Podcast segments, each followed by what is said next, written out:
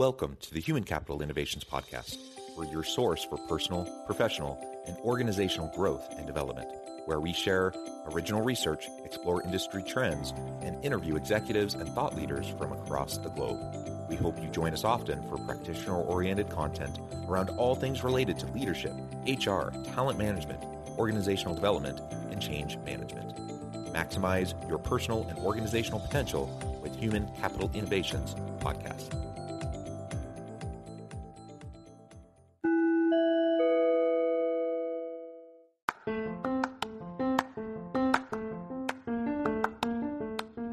You enjoy the Human Capital Innovations Podcast, enjoy ad free listening by going to the Patreon page, and please consider contributing even at the producer or sponsorship level. And please leave a review. Thank you for your support.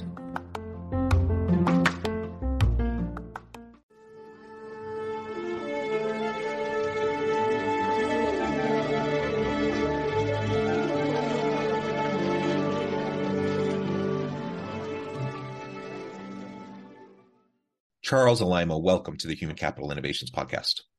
Thank you, John. Yes, it's a pleasure to have you. You're joining us from Long Island, New York. I'm south of Salt Lake City uh, in Utah. And today we're going to be talking about your recent book, HR Leadership During Bankruptcy and Organizational Change.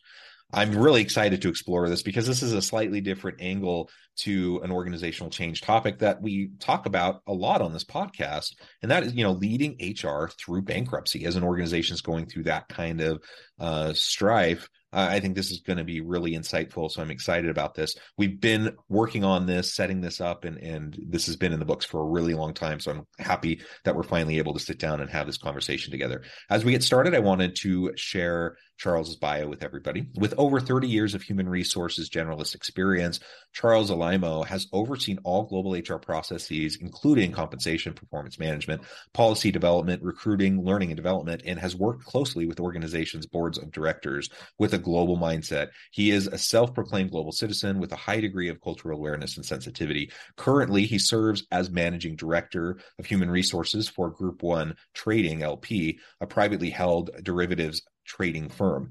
Recently, Charles served as senior vice president of human resources for Aceto Corporation, where he was responsible for the global HR function and integration activities through three acquisitions and the company's Chapter 11 bankruptcy filing and sale in 2019. And I suspect we will be hearing more about that as we get into this conversation today. Uh, again, Charles, it's a pleasure to have you. Anything else you would like to share with me or the audience by way of your background or personal context before we dive on in? Uh, no, I think you covered everything, John. So, uh, so again, happy to be here and happy to chat about uh, my experiences. There are so many books around HR topics, uh, so many org change books. I guess my first question, well, really for any author, I like to ask why this book, why now, but why specifically um, did you feel it was important to write this book about HR leadership during bankruptcy? Great lead off question. And and uh, for me you know writing is a is a very cathartic experience. So uh, if i've been through something tough i like to kind of put my ideas on paper and just uh, kind of write it away so to speak. So um, for me when it was announced that uh, aceto was entering a chapter 11 and looking for strategic buyers um, my first thought was, um, as I had been at the company for eight years, like, how am I going to lead my organization and be credible with the employees? Right. That that was my first thought, and I knew nothing about bankruptcy. And we had some really great consultants, which which helped us through the process. But when I went out on my own to see what resources were out there, um, many of those resources were either written for in a financial uh, context, you know, and geared towards CFOs, obviously because of the topic, uh, or they were written for general counsel. So there was really nothing out there that an HR professional can kind of grasp um, and and kind of succinctly guide them through the steps. And so what I wound up doing as I was going through the the process for uh, close to a year. Um, took tons of notes, and uh, when I had left Aceto in April of 19, um, I took those notes and started writing the book in, in the hopes of helping another uh, HR or or or business leader. Um, and so I wrote it in a very simplified manner, as if we, we were discussing the topic over a cup of coffee. So that's how it all originated, and um, you know, I'm really happy I, I I was able to get my thoughts down on paper. Well, thank you for that. I appreciate the background. I think it's just really helpful to know where an author is coming from uh, when they're working on a you know a book like this. It's a labor of love. It's really intensive. It takes a lot of time and energy and thought, lots of revisions, all of that um, that goes into making a good book that's a good experience for the reader and that's helpful. And I appreciate how you identified the gaps in uh, you know all of the books out there. There's so many leadership books. There are so many hr books. There are so many org change books you know but I'm not aware of a lot of books that specifically address this issue uh, to fill the gaps the way that that you are, uh, which in and of itself is quite impressive that you're able to find that niche um, uh, because you know the, the market is flooded with content. Uh, so that's that's really important to know, and we're going to dig into what that content is and, and what these lessons are uh, for for organizational leaders and HR uh, people uh, here as we continue with the conversation. But again, thanks for the background on the book. Um, now, you have been through a lot of change throughout your career, um, changing not only your own career, your own evolution of your career path, the different roles that you've been in, all of those sorts of things. Um, but how and why was bankruptcy different from some of those other changes that you experienced either personally or that you saw within organizations when you're in these various roles? Um, how was it different? How was it similar? And maybe we can explore that a little bit.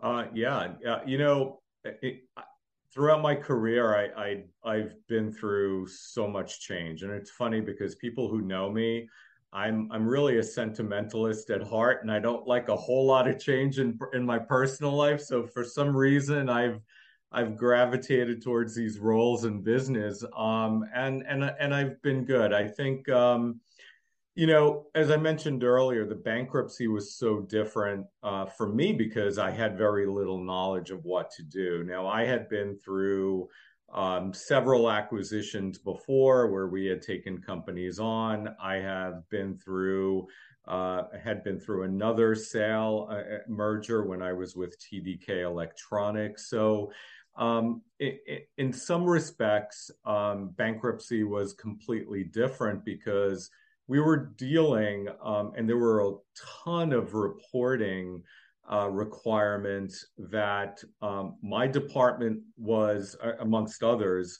uh, my department was asked to pull for uh, the courts, uh, for the um, you know uninsured creditors. So we had all of these requests coming at us at the same time, and and and where the similarity really hits through any any organizational change um, it's worrying about the employees, right? And everyone, uh, including myself, was was kind of like, "What does this mean for us?" Right? I mean, in any change, um, uh, you know, an an HR leader, um, you know, the CEO of the company, uh, no matter what you say, employees boil it down to one statement: What does this change mean for me? And so um, having been through so much change um, in my career, I, I, felt I was in a good place to really, once I got my bearings about uh, the bankruptcy process uh, and what was happening, making sure that our employees felt that you know they were in the know uh, as much as we could, um, you know, release because because again, being a public company, uh, we had to be very careful about uh, releasing non-public information. Um, but you know, a lot of the same premises, just making sure that you know there's open and frequent communication, that leadership is visible, uh, that employees feel like their questions are being answered. So we we did that with a lot of town halls and a lot of like one-on-one um, individual discussions.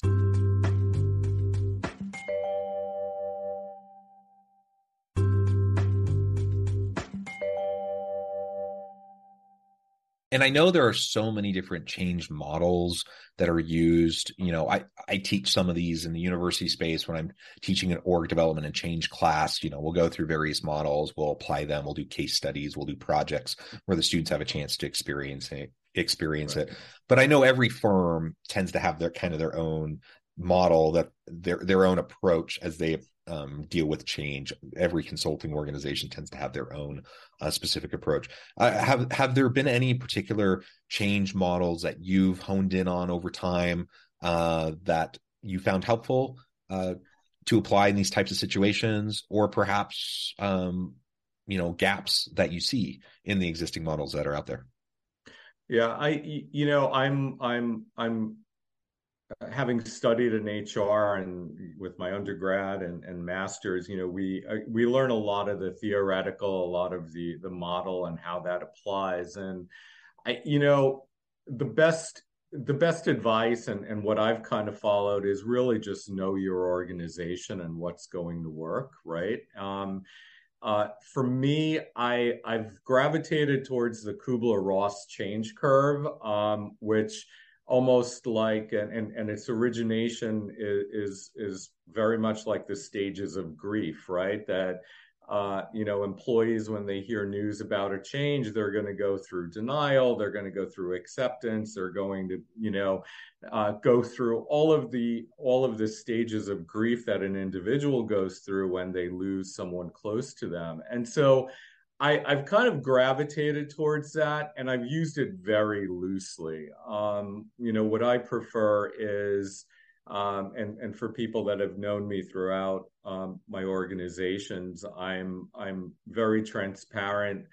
Um, you know, it's, it's just really understanding your audience. And I think that um, that has served me well um, in, in the various companies that I've worked at and specifically at Aceto. Um, we were about close to 300 at the time of uh, our um, our Chapter 11, and you know between the U.S. and our foreign subsidiaries, I had I had grown uh, pretty deep relationships with everyone, and so that helped me um, make sure that the message got across, but also uh, what was the best modality.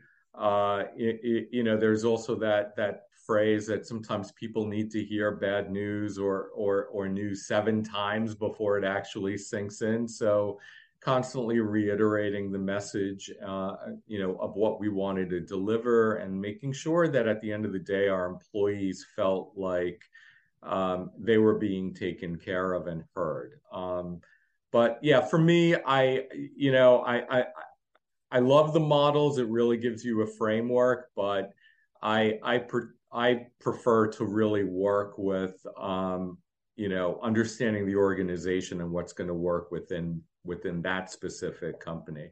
Yeah, it's it sounds like we probably have a similar approach. Um, I think models are great. Uh, especially when you're new to the field and you're trying to learn how to um, make sense of complex data you know the, the right, all the complex right. uh, information and the context that are out there. But the reality is models are simplified versions of reality by necessity right, right? Um, and every context is different. Every organization is different. Uh, you can get two similarly sized companies with similar backstory kind of histories and, and progression of development um, same sector same industry. And guess what? No two change initiatives you know those companies are going to be the same uh, right. and and right. and so you got to be really careful uh, when you become a little bit you know i see it so often where people get really dogmatic around these models uh, and it's it's almost like their religion it's it's like gospel to them that this is the model that you have to follow and the reality is they're op- oversimplified versions of reality that provide some good insights and give us ways to make sense of a messy complex world uh, but at the end of the day there's no substitute for just knowing the organization, listening to the people, getting input, uh, collecting data, you know, just in understanding the unique context that you find yourself in every time you're going through these types of initiatives.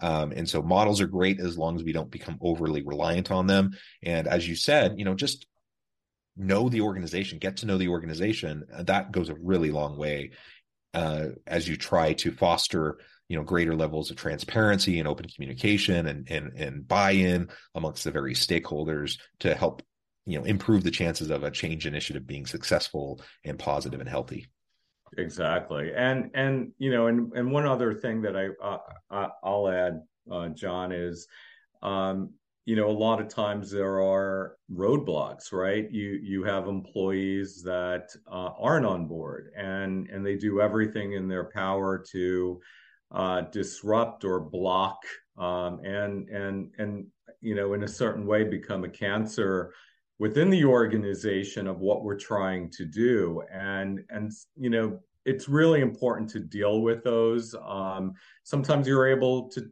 to turn those situations around with a lot of coaching, but you know, very often, um, you, you know, you have to deal with that, right? And whether it's uh, unfortunately in some cases having to exit the individual out so the change can proceed, and and that's happened. Uh, you know, several times, not at Aceto, but at other at other um, career junctures for me um, and having to make those decisions so you know the whole is better off um, you know rather than being brought down by one or two individuals that can really um, cause a lot of damage within the organization. So just wanted to add that. Yeah. Yeah and it's it's a it's a tricky thing because on the one hand you need psychological safety so that people feel uh, like they have uh, a safe space to to speak up and to speak out and to point out problems and challenges and and those sorts of things. And sometimes someone simply sounding the alarm can become labeled very quickly within an organization as a problem person you know as someone who's not a team player. Um and but that's not what you're talking about. No and so we have we have to be very careful you know as we're trying to quote unquote you know deal with uh, the the the people who aren't getting on board, uh, but also recognizing we need space for people to provide dissent uh, and to speak up and to share their input. Uh, in fact, that's a part of the process of generating buy-in. Is when you create that psychological psychological safety, then more people are going to feel like they're part of the process. They're going to feel like they've been heard, uh, and they're going to feel like the ultimate out the ultimate outcome uh, is better for the institution as a whole. Uh, and they'll get caught up less on the little things that you know may not be as ideal or exactly what they would want to do or how they would like to see the changes made.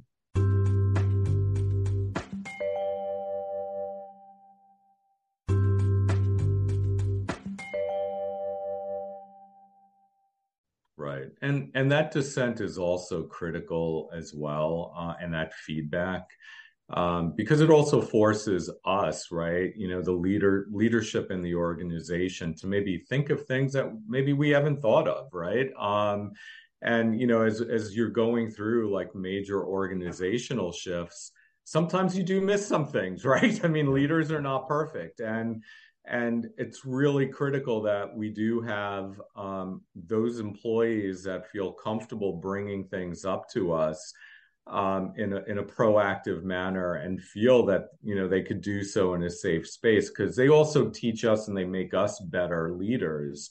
Uh, just just thinking about maybe aspects that we didn't consider, right? Um, yeah, yeah. And uh, and and and look, you know, I it, I, I think in any organization you do have a you always have influential uh, individuals that um, you know are respected by their peers. They carry a lot of weight. Maybe sometimes they're all often used as representatives for a larger group of employees right? And and it's really important to hear them out.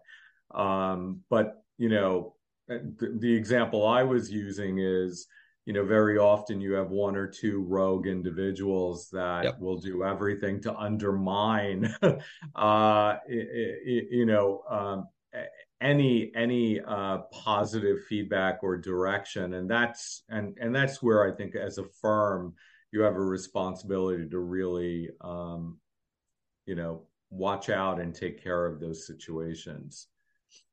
Yeah, and this kind of leads into I think what will have to be our last question. I, I note the time; it's flying by, and I'll have to let you go here in a few minutes. But uh, maybe the last question for today is: What does this look like then, uh, from a leadership perspective, uh, if I'm trying to lead change in an organization, generally, yes, but specifically within this this kind of disruptive situation of bankruptcy, uh, and I'm trying to create a psychologically safe environment. I'm trying to have open communication, seek feedback, listen carefully, um, lead strategically, like all those sorts of things. What are some of the most important traits that you've seen in your experience that is going to help someone navigate that minefield uh, as a leader in that environment? Because it's not going to be easy. And like you said, there no one's going to be perfect. There's going to be missteps. Right. Um, I guess the the trick is to not uh, you know, missteps are fine, but you also don't want to step on that mine and then blow right.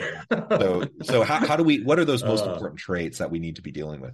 Well, you know, what, what's really interesting is, um, you know, during the bankruptcy and using my own experience, um, we, we were all so busy with so many different requests coming in at a time, and very often behind closed doors, a good amount of time.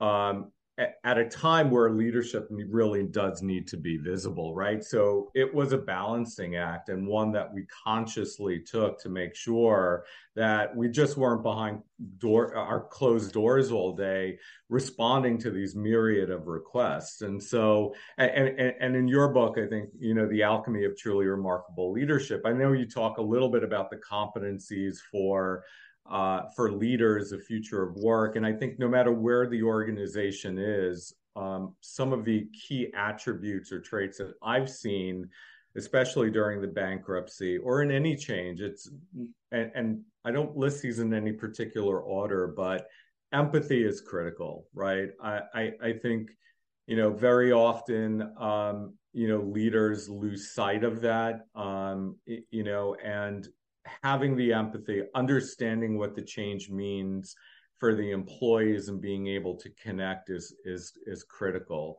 Um, communication, uh, and we talked about that a lot uh, this morning. Uh, just about getting out there, and the communication can be informal, right? Hey, I'm you know I'm in the kitchen and I'm talking to five people uh, to more of the town halls, right? Uh, that that that we did throughout the process. So it really is important in, in terms of the communication.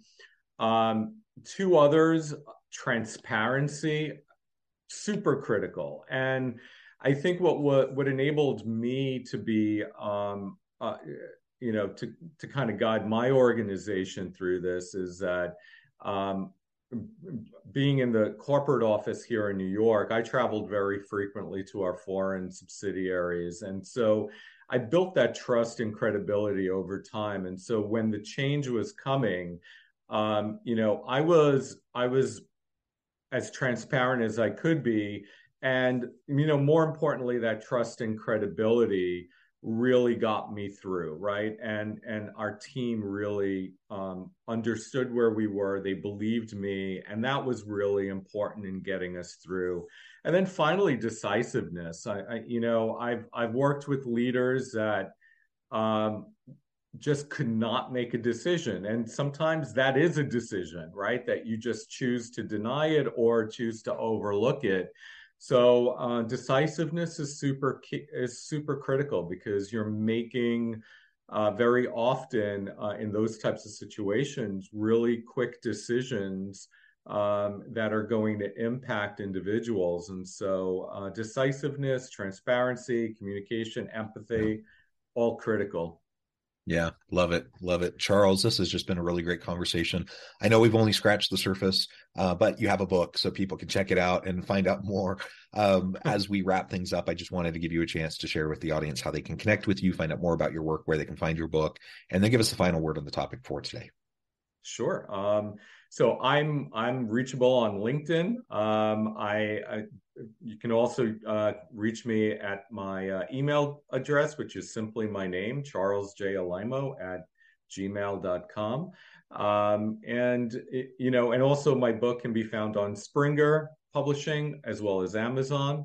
Uh, it's also part of the uh, SHRM library, uh, so you could definitely uh, look at it from there. And and look, you know, I'm I'm a firm believer that there is no bad experience. There are just learning experiences, and for me, the bankruptcy was was another learning experience that I really um, I grew, you know, I grew through. And to say that after 30 years in HR is great, right? Every day you're growing and uh, just keep growing, looking for those opportunities. So thank you, John. Wonderful. Thank you, Charles. It's been a real pleasure. I encourage the audience to reach out, get connected, find out more about what Charles can do for you. Check out the book. And as always, I hope everyone can stay healthy and safe, that you can find meaning and purpose at work each and every day. And I hope you all have a great week.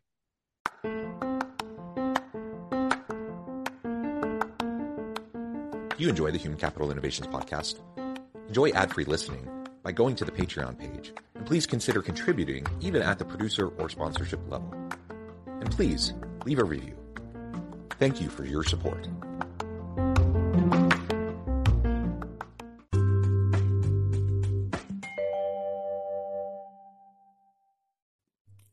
Thanks again for joining us for this episode of the Human Capital Innovations Podcast. I hope you stay healthy and safe and that you have a great week.